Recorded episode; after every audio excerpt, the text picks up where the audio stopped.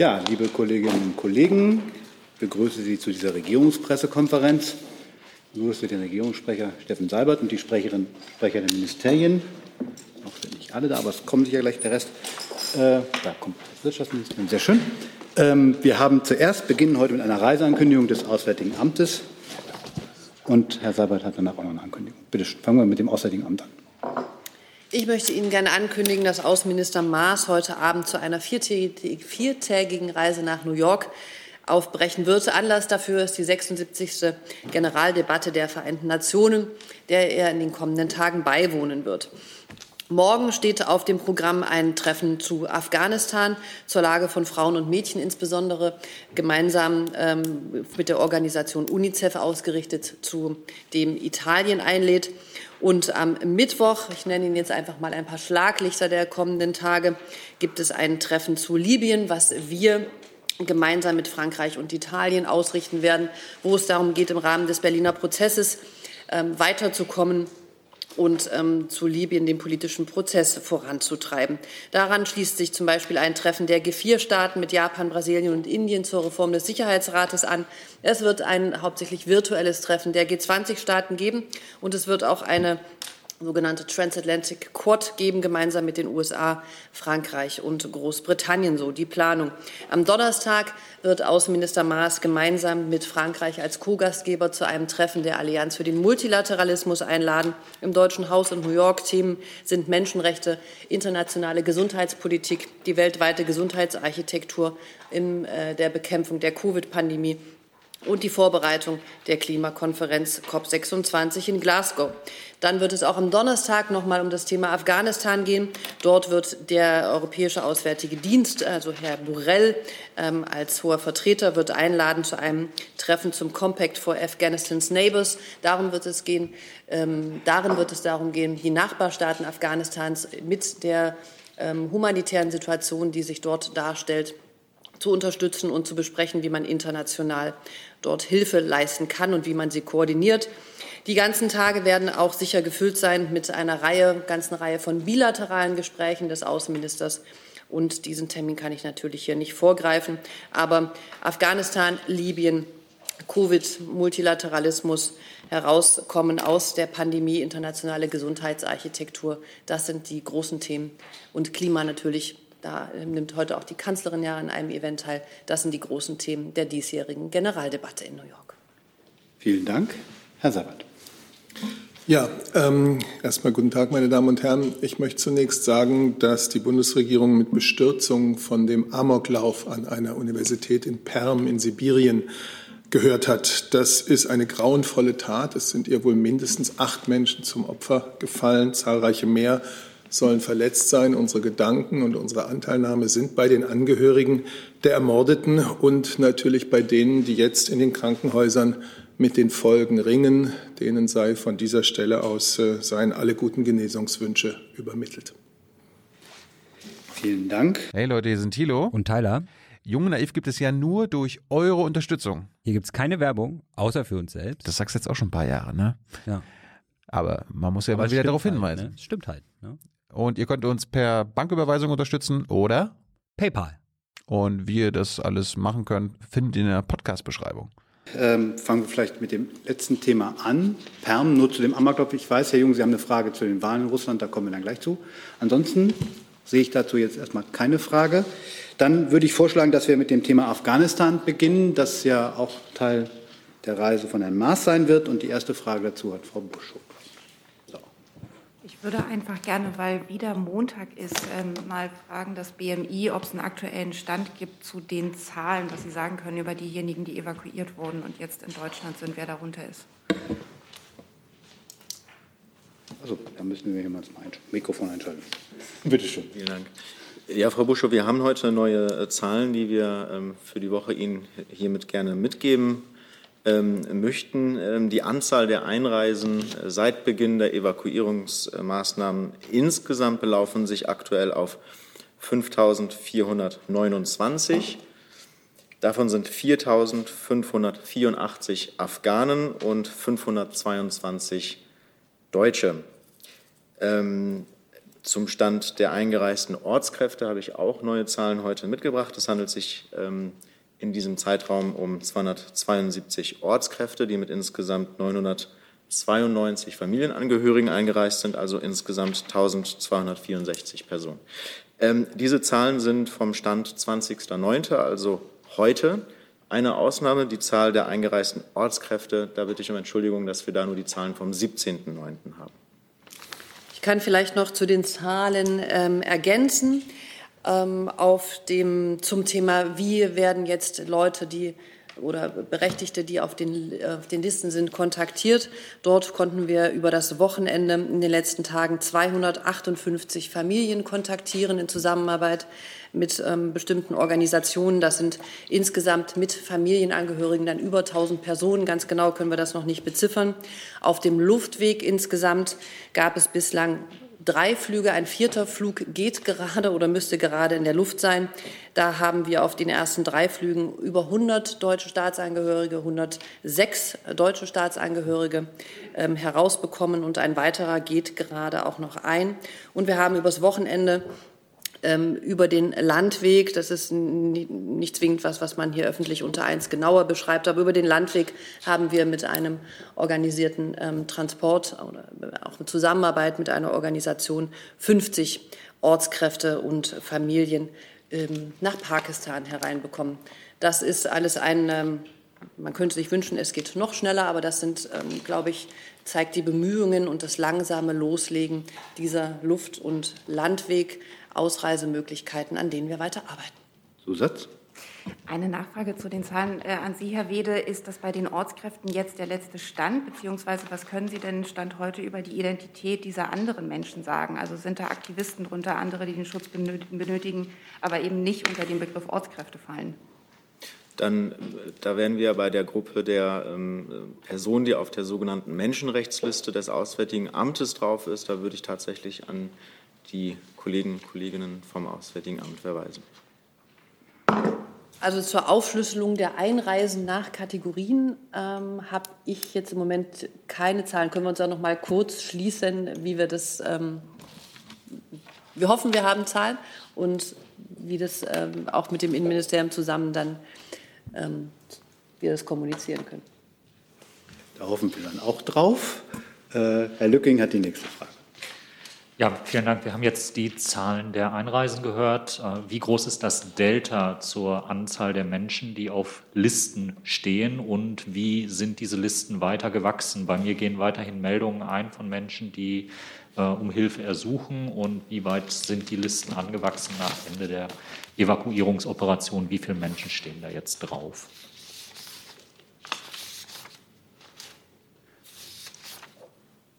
Wie viele, ähm, ich kann jetzt an dieser Stelle nur für die Ortskräfte sprechen, wie viele Personen äh, sich da auf den Listen aufhalten, kann ich äh, hier nicht, äh, die Information habe ich hier nicht, kann ich Ihnen gerne nachreichen.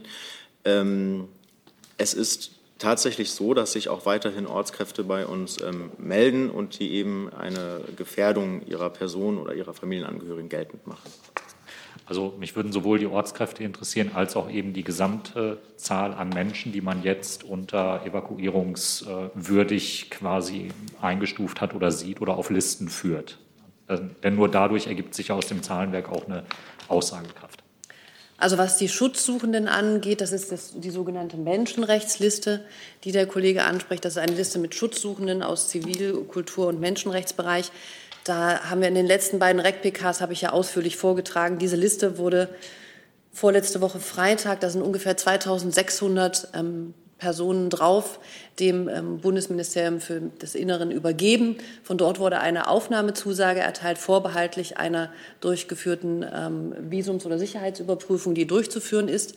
Wie viele Personen sich daraus in der Tat als Einreisen ergeben, lässt sich noch nicht so richtig sagen, denn jeder, jeder auf der Liste bringt ja Familienangehörige unter Umständen mit, wo man noch nicht weiß, wie viel.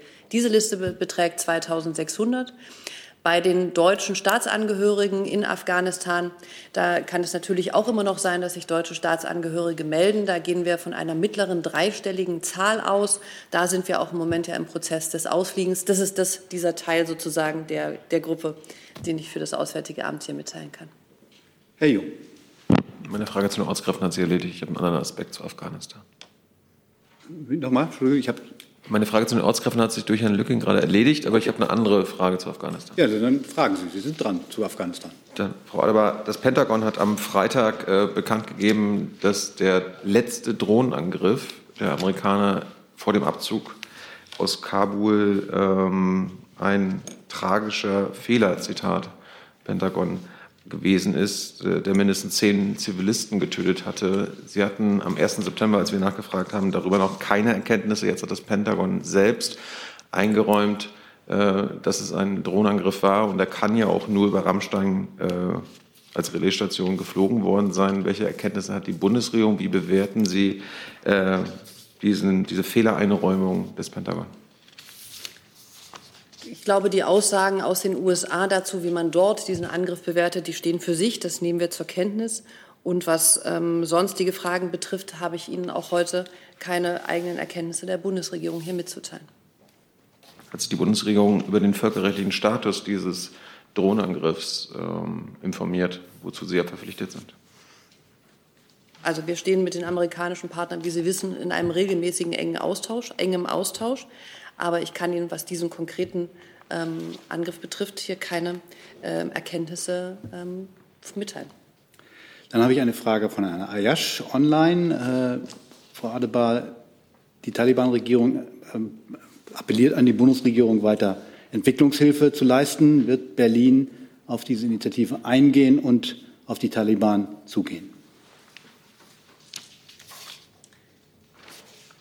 Ähm, also Außenminister Maas hat ja verschiedentlich in den letzten Wochen deutlich gemacht, dass ähm, Europa, dass auch Deutschland bereit ist, humanitäre Hilfe zu leisten. Zuletzt auf einer ähm, Geberkonferenz letzte Woche in Genf. Und wir haben aber als Bundesregierung gemeinsam mit anderen Partnern, die das auch so sehen, immer wieder deutlich gemacht, dass ähm, äh, wir auch von den Taliban die Einhaltung bestimmter Kriterien und Bedingungen erwarten. Das sind namentlich die Einhaltung von Menschenrechten, das ist namentlich das, also die freie Möglichkeit der Ausreise. Das sind grundlegende ähm, Rechte auch für Mädchen und Frauen. Insofern besorgt uns die, besorgen uns die Meldungen, die wir alle in den letzten Tagen ähm, hören ähm, über das Vorgehen der Taliban-Regierung in Afghanistan sehr.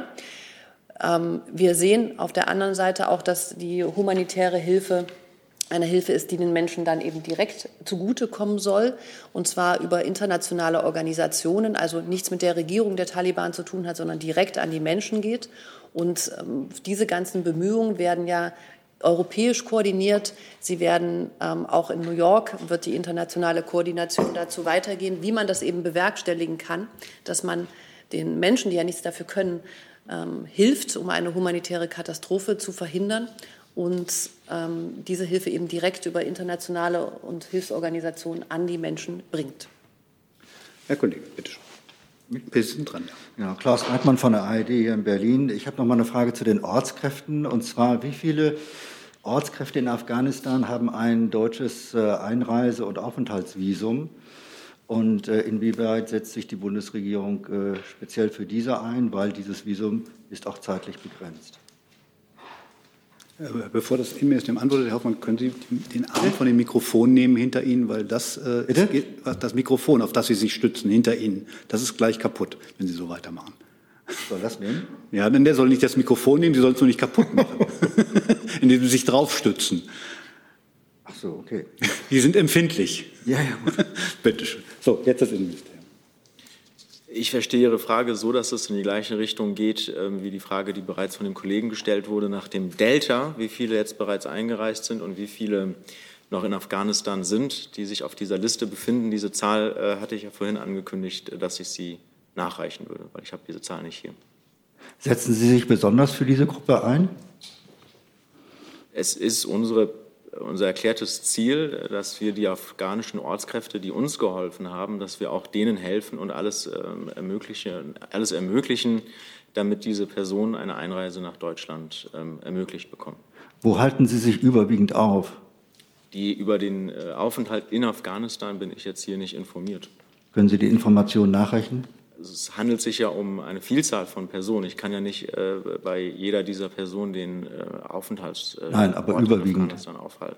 Zumal es sich ja auch dann noch äh, um die Familienangehörige handelt. Also wenn wir Informationen darüber haben. Äh, wo sie sich überwiegend aufhalten, werde ich das gerne nachprüfen. Aber ich bitte um Verständnis, dass wir nicht bei jeder einzelnen Person den aktuellen Aufenthaltsort in Afghanistan mitteilen. Was empfehlen Sie diesem Personenkreis? Darf ich eine Frage noch stellen? Sie haben schon die fünfte jetzt. Ist das, das Ja, das war. Vier habe ich schon mitgezählt. Und das Prinzip ist eine Frage, eine Nachfrage. Ich frage einfach mal die Kollegen, gibt es sonst noch Fragen zu Afghanistan? Frau Busch ist dann zunächst. Vielleicht noch mal eine Frage ergänzend ans Auswärtige Amt. Sie haben jetzt gesagt, wie, viele, wie vielen Leuten es gelungen ist, herzukommen über den Landweg. Ähm, haben Sie vielleicht auch inzwischen Daten darüber, wie viele Anträge in den Botschaften vorliegen von Menschen, die aus Afghanistan über den Landweg gekommen sind in die Nachbarländer? Wir arbeiten daran, diese Daten zu erfassen. Die, solche, eine solche Erfassung, da sie ja neu ist, ähm, kann erst ab jetzt losgehen und wir arbeiten daran, sie zu erfassen, dass die normalen Visasysteme sehen eine solche Differenzierung oder sahen sie bisher nicht vor. Das ist eine Schwierigkeit, mit der wir bei der Erfassung zu kämpfen haben und sobald ich ähm, Daten darüber habe, wie viele Leute aus diesem Kontext jetzt an Botschaften im Ausland ein Visum beantragen oder vorstellig werden, ähm, liefere ich das. Aber es geht ja, also es geht mir jetzt auch weniger um eine ganz konkrete Zahl, sondern um eine Vorstellung zu haben, wie vielen Leuten das überhaupt gelingt, weil ich mir das als nicht so einfach vorstelle. Also können Sie zumindest sagen, sind das Einzelfälle, sind das Dutzende oder sind das tatsächlich Hunderte? Vielleicht eine Größenordnung sagen. Mhm. Irgendwo in der Mitte, aber ich ähm, versuche das zu liefern, sobald es geht. Herr Jung. Sind denn die Botschaften, also in den Nachbarländern, handlungsfähig aus Ihrer Sicht? Also so, wie Sie sich das äh, jetzt vorstellen? Sind die personell so besetzt, wie sie es müssen, damit sie die ganzen Anträge bearbeiten können? Also wir haben die Botschaften in den Nachbarländern, gerade was den AK-Bereich angeht, den Rechts- und Konsularbereich angeht, verstärkt, um eben dort gewappnet dafür zu sein, dass wir diesen Aufgaben nachkommen können. Man wird immer wünschen, es gäbe noch mehr Personal das ähm, having said that. Es wird auch so sein, dass ein Teil der Bearbeitung der Anträge, das heißt, wir haben eine Entgegennahme im Ausland und eine Bearbeitung der Anträge kann dann hier im Inland erfolgen und das wird dann übersandt. Das heißt, wir ähm, werden schauen, wie weit man das ähm, auch im Inland mit Personal anders also verstärken muss und auch daran wird gearbeitet. Können Sie uns das irgendwie äh, faktisch darlegen, wie die Aufstockung aussieht? Also da arbeiten jetzt doppelt so viele Menschen wie vor drei Monaten zehn Menschen mehr. Wenn ich Ihnen das genau nachreichen kann, dann will ich das gern tun. Ähm, es wurde aufgestockt vom Personal. So, Herr Hoffmann, dann haben Sie noch eine Frage, dann dürfen Sie jetzt noch mal. Ich? Ja, bitte. Was empfehlen Sie den Ortskräften, die ein deutsches Visum haben, ganz konkret? Was sollen sie tun? Sollen sie warten? Sollen sie über Usbekistan oder Pakistan ausreisen? Was sollen sie tun? Ähm, ich glaube, Sie werden verstehen, dass ähm, das jetzt hier nicht der Ort ist, an dem wir Empfehlungen für die Ortskräfte aussprechen. Ähm, allgemein besprochen kann ich jetzt das hier auch nicht tun. Vielleicht will das Auswärtige Amt ergänzen. Es handelt sich ja immerhin um äh, Vorgänge in Afghanistan. Wir kontaktieren die berechtigten Personen, beispielsweise jetzt für die schutzsuchenden Liste, und besprechen mit ihnen, was der günstigste Weg ist. Und aus unserer Sicht ist das ein gutes Verfahren. Wir kontaktieren sie und schauen dann gemeinsam, welche Ausreisemöglichkeiten es gibt, die dem speziellen Fall, und das sind ja immer Familienschicksale, die dahinter stehen, in ganz verschiedenen Konstellationen, Kinder und so weiter, ähm, die dem speziellen Fall bestmöglich gerecht werden. Danke. Herr Lücking. Ja, jetzt haben wir in den letzten sechs, sieben, acht Wochen große Probleme bezüglich der Ortskräfte aus Afghanistan erlebt, die zu erfassen, die mit Visa auszustatten. Wurde innerhalb der Bundesregierung bereits auf diese Situation reagiert mit Blick auf andere Einsatzgebiete, dass man zum Beispiel die beteiligten Ministerien angewiesen hat, die Personallisten sorgsamer zu führen, äh, eventuelle Freibriefe oder Bescheinigungen direkt bei der Entlassung von oder zwischenzeitlichen Entlassung von Ortskräften auszugeben. Geht man irgendwie mit diesen Erfahrungen gerade um, die sich bezüglich der Ortskräfte ergeben? Und wie wird das in anderen Situationen künftig gehandhabt werden? Ich weiß nicht, ob das eine Frage an Herrn Seibert wäre oder. Ähm also, äh, wenn es eine Frage an mich wäre, würde ich sagen, Der Afghanistan-Einsatz und insbesondere auch das, was nach dem Abzug geschehen ist, ist etwas, das wir auswerten, auswerten müssen. Das ist ja vielfach gesagt worden. Ähm, und soweit sich daraus für andere Einsätze Konsequenzen, Lehren ergeben, muss man die auch ziehen. Ich würde aber äh, vor einer Gleichsetzung warnen, in dem Sinne, dass ein Auslandseinsatz der Bundeswehr im Lande X immer auch eine Garantie für alle Ortskräfte, danach nach Deutschland kommen zu können, nach sich zöge. Das hielt ich zu diesem Zeitpunkt jedenfalls für eine äh, viel zu pauschale und weitreichende Antwort. Aber man muss, es nach, man muss auswerten, was geschehen ist und ob sich daraus Konsequenzen für andere Einsätze ergeben. Nachfrage dazu. Es gibt ja ganz konkrete Mängel, die aufgezeigt worden sind, wie das Subunternehmertum, dass Menschen mit einer konkreten Gefährdungslage ausgegliedert worden sind.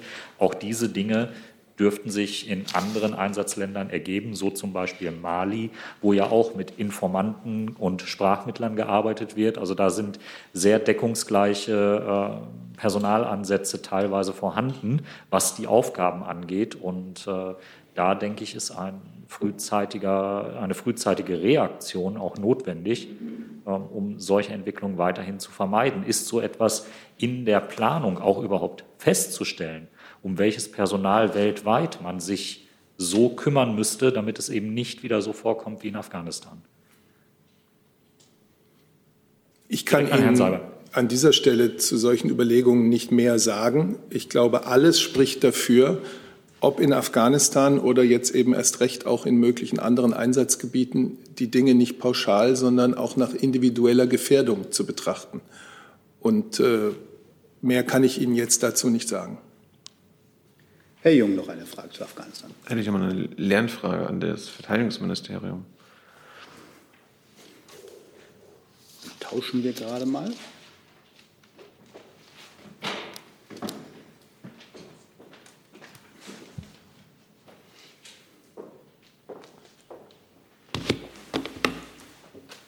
Kollatz, wo es gerade auch um die Ortskräfte in anderen äh, Einsatzgebieten geht. Wie viele Ortskräfte sind denn aktuell äh, in Mali beschäftigt? Wie viele waren es insgesamt schon? Und können Sie uns vielleicht auch die Gesamtzahl äh, aller Ortskräfte der Bundeswehr weltweit sagen? Dazu kann ich derzeit keine Angaben machen. Ähm, ich würde es nachliefern, falls, sich die Zahlen, falls die Zahlen erhoben wurden. Danke. Ich sehe jetzt keine weiteren Fragen zu Afghanistan. Dann würde ich gerne das Thema wechseln und zum Thema Corona kommen. Und Frau Hofmann hat die erste Frage.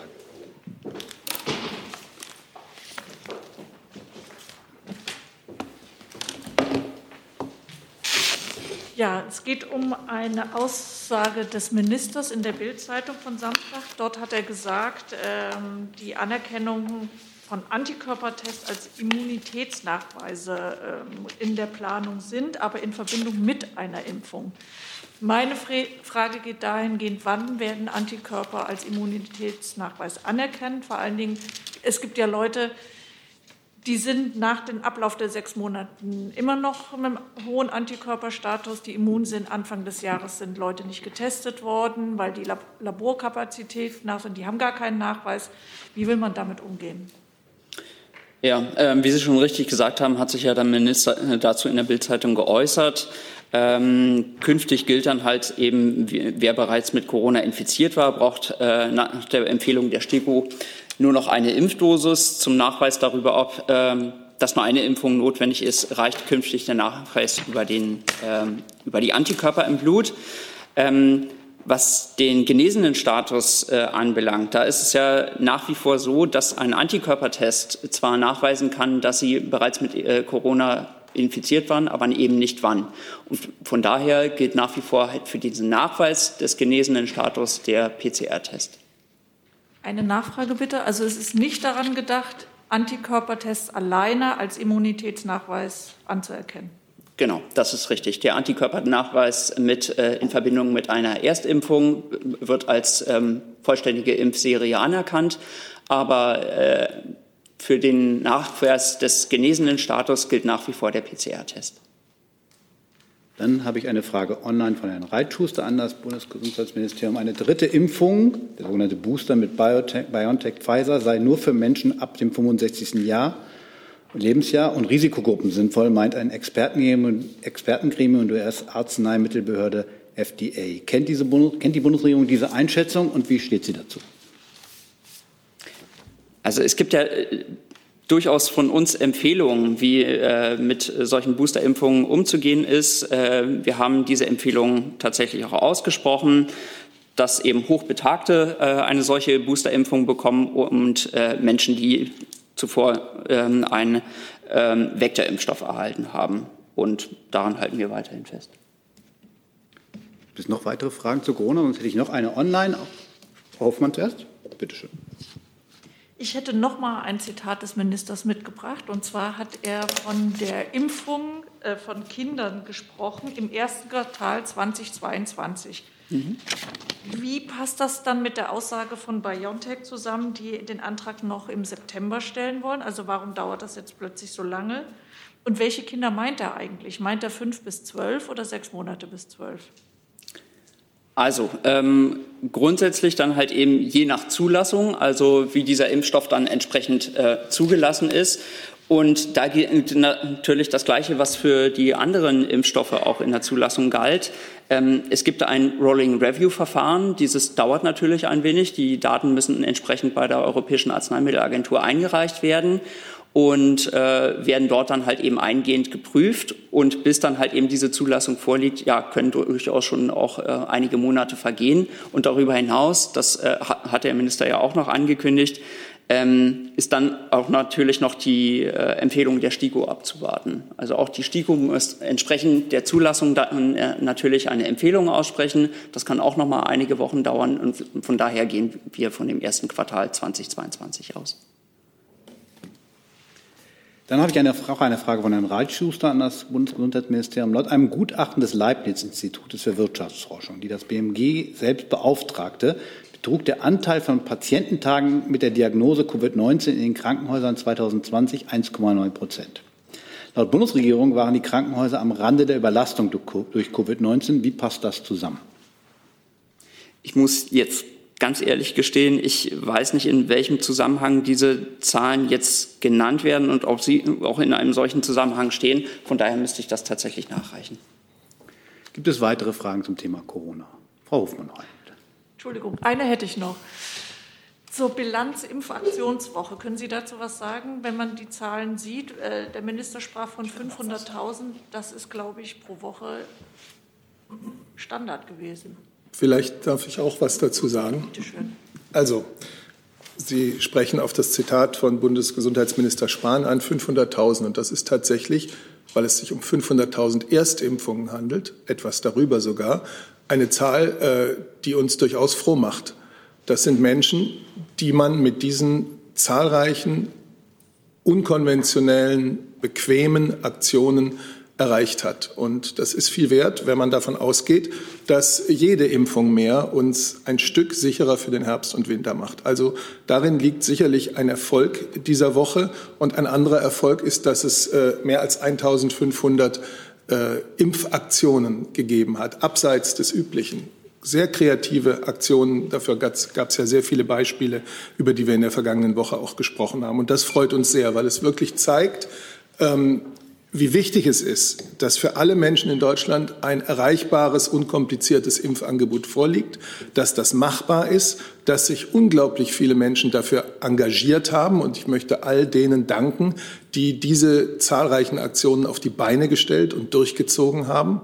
Ähm, und so ist es, denke ich, in dieser Impfaktionswoche durchaus gelungen, den Scheinwerfer wirklich noch mal in allen Facetten auf das wichtige Thema Impfen zu richten und äh, viele Menschen dazu zu bringen, sich mit diesem Thema noch einmal ähm, zu befassen. Und natürlich geht es weiter. Natürlich werden die Aktionen weitergehen. Natürlich werden wir auch weiterhin, und zwar, wenn ich sage wir, Bund, Länder, Kommunen, Verbände, Sportvereine, Organisationen, niederschwellige, zielgruppenorientierte Impfaktionen anbieten. Eine Nachfrage, aber Sie sind nicht enttäuscht, dass es weniger sind als sonst pro Woche oder beziehungsweise eine gleich, relativ gleichbleibende Zahl als sonst?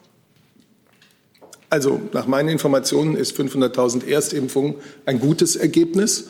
Und ansonsten ist es ja klar, dass je länger man in der Impfaktion schon unterwegs ist, äh, die Zahl derjenigen, die noch erreicht werden können, immer ein bisschen kleiner wird. Wenn man also eine solche Zahl erreicht, ist das schon sehr gut. Trotzdem, niemand wird zufrieden sein mit den jetzt erreichten ähm, Impfquoten. Wir wünschen uns mehr Impfungen, ganz besonders auch bei den über 60-Jährigen, wo es wirklich keine äh, zufriedenstellende äh, Nachricht ist, dass bei den über 60-Jährigen äh, noch mehr als vier Millionen Menschen ungeimpft sind. Äh, das sind Menschen, für die die Delta-Variante eine reale Gefahr darstellt. Und äh, wenn man auf die Infektion, auch wenn man auf die Intensivstationen und in die Krankenhäuser schaut, dann sieht man, dass die ganz überwiegende Zahl, erdrückend, äh, der erdrückend hohe Prozentsatz derjenigen, die mit Corona im Krankenhaus oder gar auf der Intensivstation ungeimpfte Menschen sind. Und deswegen ist das etwas, womit wir natürlich nicht zufrieden sein können. Ergänzung, Herr Gülde? Nö, das, äh, dem würde ich mich komplett anschließen. Dann habe ich noch eine Frage von Herrn Reitschuster an Herrn Seibert. Die Kassenärzte fordern jetzt ebenso wie Heiko Maas früher schon mal eine Beendigung der Corona-Maßnahmen, weil jeder ein Impfangebot hatte. Sind, die, sind Gespräche mit den Kassenärzten zu diesem Thema geplant? Ja, ein Teil, äh, meinen Teil meiner Antwort habe ich, denke ich, schon gegeben. Ich will es noch mal andersrum ähm, aufzäumen. Also wir sehen eine Entwicklung in den, in den letzten Tagen, über die wir durchaus froh sein können. Also äh, Inzidenzen, die in den vergangenen Tagen stagnieren, zum Teil auch zurückgehen. Äh, wir sehen, dass die Hospitalisierungsrate gesunken ist. Der R-Wert, also die Quote der Ansteckung pro Infiziertem, ist gesunken, die Sieben-Tage-Inzidenz. Und bei der Belegung der, der Intensivbetten sind wir derzeit in einer Stagnationsphase, wenn ich das richtig sehe. Das ist eine ganz gute Entwicklung. Und die zeigt, die ergriffenen Maßnahmen wirken. Ähm, die 3G-Regeln haben zu diesem Erfolg beigetragen. Aber das ist keine Entwicklung, äh, von der aus wir sagen können, jetzt ist es sicher, dass der Herbst oder der Winter gut wird. Eine Gewissheit für den Winter ähm, lässt sich daraus noch nicht ablesen. Ich habe auf die Zahl der ungeimpften hingewiesen. Das sind noch deutlich zu viele. Ich, auf die, ich kann auf die großen regionalen Unterschiede hinweisen. Ähm, die zwischen äh, dem Nordosten und dem Nordwesten unseres Landes und dem Südosten 20 Prozentpunkte in der Impfquote ausmachen. Das heißt, wir haben noch viel, ähm, wir haben noch einigen Weg. Und insofern ist es, glaube ich, richtig, heute nicht einen Stichtag zu nennen, an dem alle Maßnahmen fallen werden. Ähm, und daran zu erinnern, dass ja schon jetzt Genesene, Geimpfte, Getestete vielfältige Möglichkeiten haben, wieder am gesellschaftlichen Leben teilzunehmen. Wir sind ja heute in einer ganz anderen Situation, als wir es vor einigen Monaten waren. Gott sei Dank. Man kann wieder Konzerte besuchen und Museen und ins Stadion gehen und ins Restaurant. Ähm, und der Präsenzunterricht ist heute an den Schulen wieder die Regel und so soll es bleiben. Also wir sind auf einem guten Weg, aber es gibt aus heutiger Sicht ähm, nicht die Grundlage, um zu sagen, der Tag X ist der Tag, an dem alle Beschränkungen fallen. Es gibt vielmehr guten Grund, die grundsätzlichen Maßnahmen, die AH plus L-Regeln, Maskenpflicht, Hygieneregeln äh, weiter gelten zu lassen. Ich habe jetzt keine weiteren Fragen zu Corona. Dann würden wir noch mal das Thema wechseln, wo wir eben schon mal gestreift haben, nämlich Mali. Herr Lücking hat noch eine weitere Frage dazu. Meine Frage geht in Richtung Auswärtiges Amt und Verteidigungsministerium. Am Freitag hat ja die Unterrichtung der Obleute stattgefunden. Könnten Sie noch mal darstellen, welche Einschätzung die Bundesregierung bezüglich der Lage in Mali dort übermittelt hat und wie sich das jetzt über das Wochenende entwickelt hat, wie die aktuelle Bewertung der Lage in Mali und des Bundeswehreinsatzes ist? Also ich glaube, das Entschuldigung, jetzt, bitteschön. Das war eine gemeinsame Unterrichtung ähm, der Staatssekretäre des Verteidigungsministeriums und des Auswärtigen Amtes. Und selbstverständlich können wir hier nicht ähm, das referieren, was dort gegenüber den Mitgliedern des Deutschen Bundestages gesagt wurde. Wir haben, glaube ich, unsere grundlegende Einschätzung in der letzten Woche hier deutlich, getan, deutlich gemacht. Ich ähm, sehe da für das Auswärtige Amt im Moment keine keine Lage äh, oder keine Änderung. Wir haben die Äußerungen aus Mali vom Wochenende zur Kenntnis ähm, genommen, die ja so ein bisschen ähm, verschiedene Signale senden. Wir werden weiter mit der malischen Seite sprechen. Wir sprechen, haben schon gesprochen in Bamako mit der malischen Seite. Wir werden in den nächsten Tagen noch mal gemeinsam mit anderen europäischen Staaten unsere Position vortragen. Wir werden, glaube ich, heute Gelegenheit haben, auch hier mit der Botschaft der malischen in Berlin ähm, unsere Position vorzutragen. Und wir sind vor allen Dingen mit ECOWAS im Austausch. Das ist ja die Regionalorganisation, die sich dort auch dafür einsetzt, ihre Transformation voranzutreiben und die Reformvorschritte der Regierung zu koordinieren. All das ähm, läuft weiter, damit ähm, wir unsere Position nämlich dass ein Einsatz von solchen Söldnern, um die geht es ja, dass wir das ein sehr besorgniserregendes und kein gutes Signal wäre, dass wir die deutlich machen und es geht darum, Gespräche zu führen, ähm, um zu schauen, wie man, ähm, wie man vorankommt und wie wir unsere Position da auch ganz klar machen. Ja, das ist eine ressortübergreifende Position, wird durch uns äh, vollständig geteilt und auch die Worte der Ministerin von letzter Woche sind da unverändert ähm, gültig. Ich habe noch eine Ergänzung, Herr Jung. Ähm, ich kann Ihnen die Zahlen nennen. Ähm, für das deutsche Engagement in Mali werden das Ressort BMVG derzeit 56 Ortskräfte gezählt in Mali. Das ist aber nur der Anteil, der unter das Ressort BMVG fällt. Für das Auswärtige Amt sind wir bei 15. Eine Nachfrage noch. Ähm, war die Obleuteunterrichtung in irgendeiner Weise eingestuft? Ähm, warum sind die Informationen so spärlich, die Sie jetzt aus dieser Obleuteunterrichtung öffentlich machen wollen würden? Wir, wir haben unsere Position hier dargelegt und haben es jetzt, glaube ich, nochmals getan. Eine Obleuteunterrichtung ist eine Unterrichtung für Mitglieder des Deutschen Bundestages. Die referieren wir nicht presseöffentlich auf diesem Podium. Wohl aber, und das ist natürlich inhaltlich ähm, die gleiche Linie, haben wir hier ja unsere Position dargestellt. Gibt es weitere Fragen zum Thema Mali? Das sehe ich nicht. Dann hat Herr Jung eine Frage zu den russischen Wahlen. Zu den Duma-Wahlen, wahrscheinlich an Frau Adebar, waren die Wahlen frei und fair? Also zunächst einmal, das Endergebnis dieser Wahlen liegt noch nicht vor. Und ähm, wir bedauern es sehr, und das ist auch angesichts der Berichte des letzten Wochenendes noch mal angezeigt, dass eine unabhängige internationale Wahlbeobachtung aufgrund der von Russland angeordneten Beschränkungen dort nicht durchgeführt werden konnte. Aus unserer Sicht und vor dem Hintergrund des neuen elektronischen Wahlverfahrens und der Wahldauer von drei Tagen wäre dies für eine ähm, Transparenz und eine tiefergehende Bewertung des Wahlprozesses sehr hilfreich gewesen.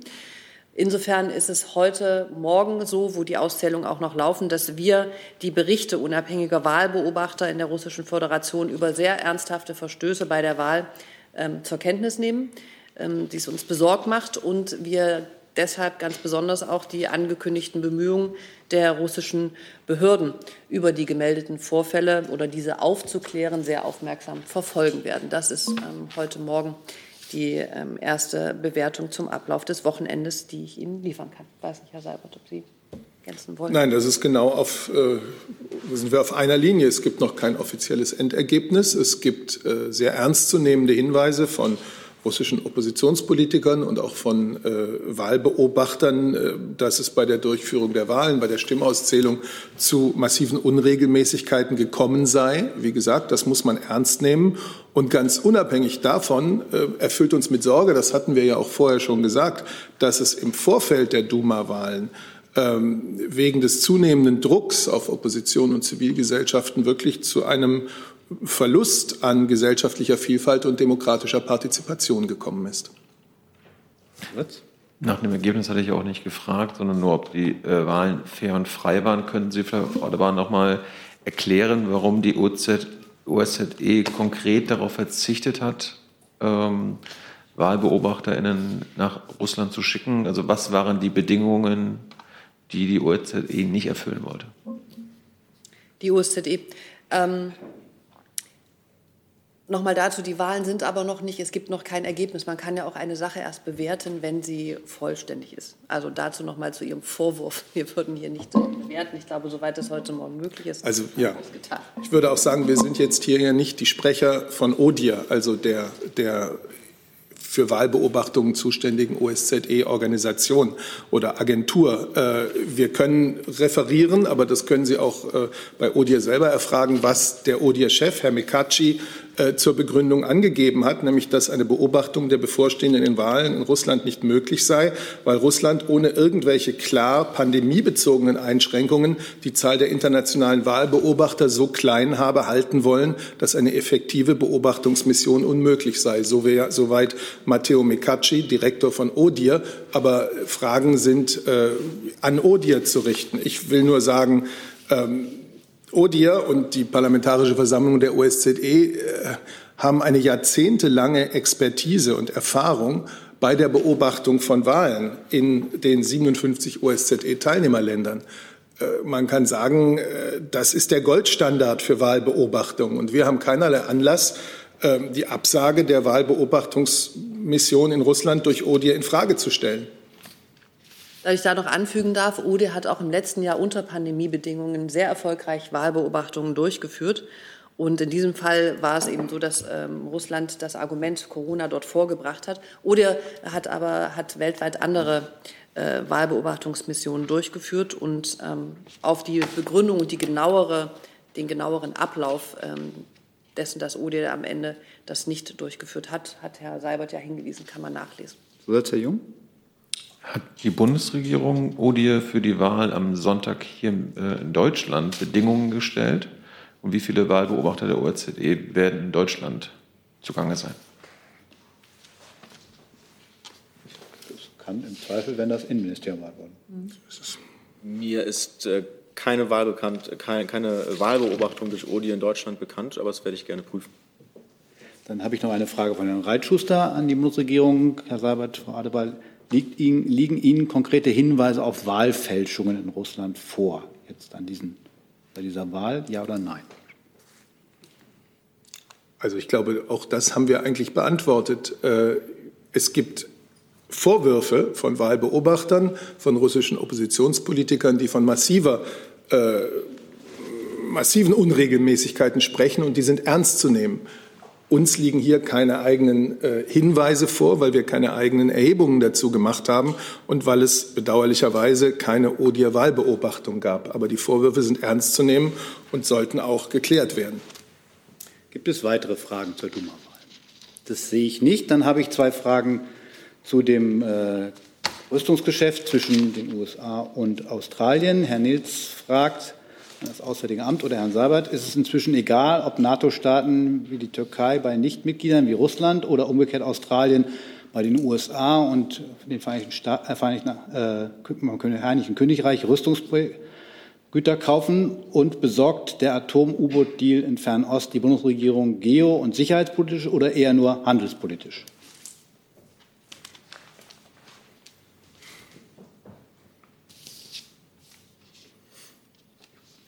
Also wir haben, wir haben die Initiative, diese Sicherheitspartnerschaft zur Kenntnis genommen.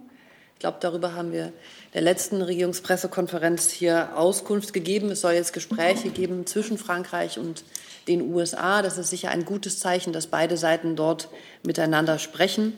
Und ähm, es kommt jetzt darauf an, auch noch mal heraus ähm, oder zu wissen, wie genau sich diese Sicherheitspartnerschaft ausgestalten soll. Sicher gibt es darüber Gespräche, jetzt auch ganz besonders zwischen Frankreich und Australien und Frankreich und den USA. Und dann ähm, wird, man, wird man sehen. Das ist ja eine Sicherheitspartnerschaft. Das war jetzt eine sehr ähm, verengte äh, Frage, glaube ich. Ich habe noch eine zweite Frage von Herrn Jordan zu dem Thema. Ähm, Deutschland hat sich ja bei diesem U-Boot-Geschäft äh, sehr zurückgehalten. Äh, was sagt das über die Beziehung zu dem engen Partner Frankreich und plant Minister Maas beim G4-Treffen in New York zwischen beiden Seiten zu vermitteln? Also sehr zurückgehalten, sagt Herr Jordans. Äh, es ist ja nicht üblich, dass wir Vergabeentscheidungen internationaler Partner bei Rüstungsvorhaben äh, kommentieren. Das tun wir grundsätzlich nicht. Und deswegen haben wir uns in diesem Fall auch so verhalten. Frankreich hat ja seine Position, eine Position der Verärgerung, äh, durchaus sehr deutlich gemacht. Und wie die Kollegin aus dem Auswärtigen Amt gerade gesagt hat, bei allem Verständnis, äh, für die französische Position. Nun ist es sicher gut und sehr zu begrüßen, dass es auch, äh, dass es heißt, es werde bald Gespräche zwischen Frankreich und und den USA und zwar hochrangige Gespräche geben, denn das, da kann dann direkt über möglicherweise entstandene Irritationen gesprochen werden und das ist unter NATO-Partnern sicher der beste Weg. Bis weitere Fragen zu diesem Komplex? Das sehe ich nicht. Dann hat Herr Jung die Frage, nächste Frage zu einem anderen Komplex. Ich, ich habe noch mal eine Frage ans Bundesfinanzministerium.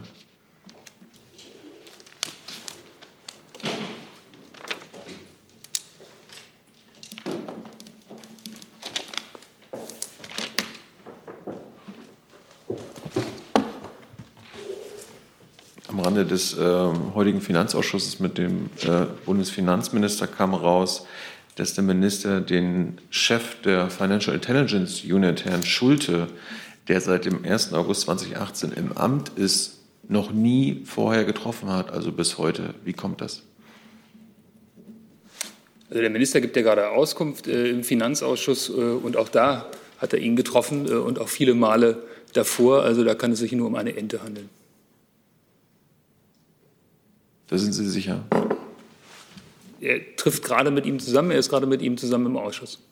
Also die Berichte unserer Kollegen sagen, dass Herr Scholz Herrn Schulte heute zum allerersten Mal persönlich getroffen habe. Das ist dann falsch. Sie haben eben gefragt, ob er ihn überhaupt mal gesprochen hat. Er hat ihn nee. immer wieder gesprochen und ich werde versuchen rauszubekommen, wann und wie äh, Sie sich getroffen haben und würde das dann nachreichen. Also mir, mir geht es darum, wann hat Herr Scholz Herrn Schulte vorher persönlich getroffen in den letzten drei Jahren? Ja, und ich habe es Ihnen ja eben gesagt.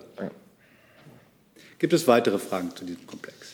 Das sehe ich nicht. Dann habe ich eine Frage von Herrn Rinke online zum Klimastreik und beziehungsweise Hungerstreik von jungen Aktivisten an den Regierungssprecher. Die Aktivisten drohen jetzt bei dem Hungerstreik auch das Trinken einzustellen, wenn es kein Treffen mit den Kanzlerkandidaten gibt, Kandidatin gibt. Was sagt die Bundesregierung dazu, Herr Seibert? Ich kann nur wiederholen, was ich gesagt habe, als einer der Aktivisten in der vergangenen Woche ins Krankenhaus eingeliefert wurde. Äh, solche gesundheitsgefährdenden Aktionen wie dieser Hungerstreik, wie die Androhung, nichts mehr äh, zu trinken, müssen einem doch Sorgen bereiten um die, äh, um die beteiligten jungen Menschen. Und die politische Debatte um den Klimaschutz ist so immens wichtig. Äh, Trotzdem sollte sie geführt werden, ohne dass sich eine Seite dabei selbst gefährdet. Und deswegen hoffe ich, dass es äh, sozusagen zum Äußersten dieser Ankündigungen nicht kommen wird. Gibt es weitere Fragen zu dem Komplex, Frau Buschow? Frau Buschow. Ja, ich würde jetzt gerne dazu nachfragen, Herr Seibert, weil Sie gesagt haben, man muss Sorge dazu haben und Sie hoffen, dass es dazu nicht kommt. Die Bedingungen, sagen ja die Hungerstreikenden, dass es dazu nicht kommt, ist, dass es dieses öffentliche Gespräch gibt. Heißt das, die Kanzlerin empfiehlt, dass das stattfindet? Also die Forderungen, wenn man es so nennen will, der äh, Hungerstreikenden richten sich ja an äh, die drei Kanzlerkandidaten und äh, nicht an die Bundeskanzlerin. Und ich habe hier keine Empfehlungen auszusprechen, aber aus rein menschlichen Gründen hat man doch Sorge auszudrücken. Ich denke, dass man sich darauf einigen kann, dass man nicht möchte, dass jemandem aus Sorge um das Klima dort jetzt etwas gesundheitlich sehr Schwieriges widerfährt und dass sich jemand in eine hochriskante gesundheitliche Situation bringt. Ähm, das Thema ist, ich habe es neulich gesagt, das zentrale Thema unserer Zeit und wird das zentrale Thema der nächsten Jahrzehnte bleiben. Und äh, dazu sind immer wieder Begegnungen miteinander, auch gerade wenn, äh, wenn die Teilnehmer an solchen Begegnungen sehr unterschiedliche Positionen haben, notwendig.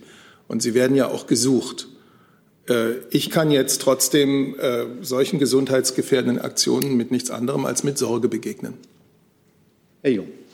Da die Zelte der Hungerstreikenden äh, auch vom Kanzleramt zu sehen sind, äh, hat sich die Kanzlerin dann mal angeboten, selber vorbeizuschauen, um vielleicht ein bisschen zu schlichten. Ich habe Ihnen dazu jetzt nicht mehr zu sagen.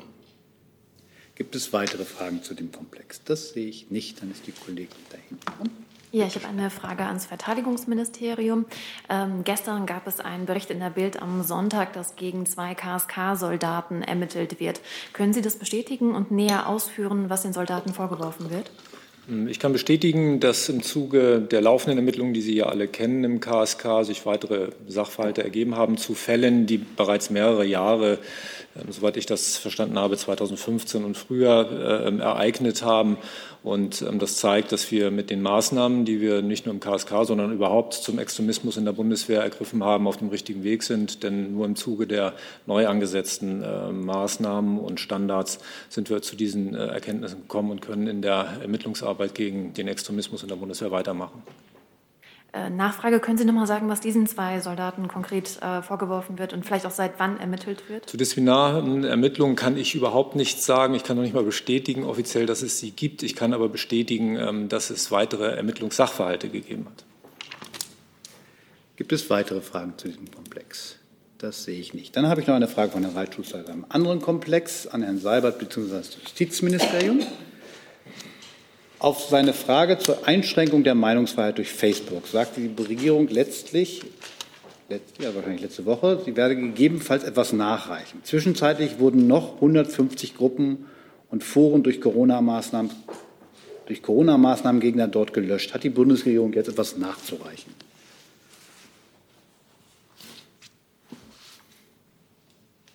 Also ich sehe nicht die Notwendigkeit, jetzt hier für diesen Vorgang eine Bewertung vorzunehmen, auf welcher Grundlage Facebook einen Kanal oder Kanäle vorübergehend oder dauerhaft sperrt oder Inhalte löscht.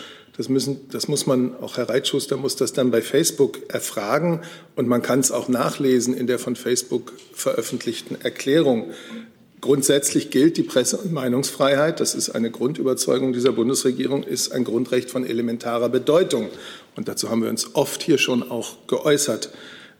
Die Anbieter sozialer Medien geben sich selber Regeln, sogenannte Community-Richtlinien ähm, für ihre Veröffentlichungen.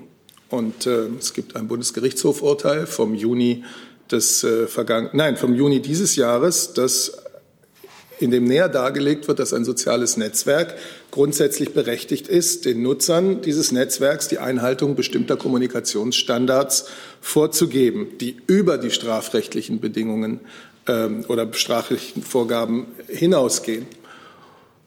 So. Ich kann also nur Herrn Reitschuster an Facebook verweisen. Soziale Netzwerke wie Facebook dürfen sich das Recht vorbehalten, bei Verstoß gegen ihre Kommunikationsstandards Beiträge zu entfernen oder auch ein Nutzerkonto zu sperren. Aber daran müssen Bedingungen geknüpft werden. Vor allem muss das Grundrecht der Meinungsäußerung frei, Meinungsäußerungsfreiheit der Nutzer und Nutzerinnen und das Gebot der Verhältnismäßigkeit gewahrt sein. Ob das in diesem Fall vorliegt, ist nicht Sache der Bundesregierung zu beurteilen oder zu entscheiden. Das betrifft das Verhältnis zwischen dem jeweiligen Nutzer und dem Plattformbetreiber. Betroffene können rechtliche Schritte gegen die Löschung äh, ergreifen. Und das ist ja auch, äh, da gab es ja auch schon eine ganze Reihe von Einzelfallentscheidungen äh, bei den Gerichten. Ergänzung, Ergänzung habe ich dazu nicht. Danke.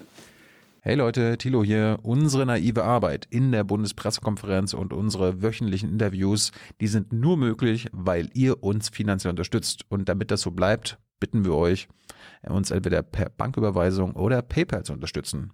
Weitere Infos findet ihr in der Podcast-Beschreibung. Danke dafür. Herr Jung, dazu? Und zum Thema Facebook, Herr Sabat, äh, vor ein paar Monaten hatte der Bundesdatenschutzbeauftragte die Bundesregierung, die Ministerien und auch Sie als Leiter des Bundespresseamtes aufgefordert, äh, die Facebook-Seiten zu löschen aufgrund der Datenschutzprobleme mit Facebook. Warum sind Sie dem nicht nachgekommen?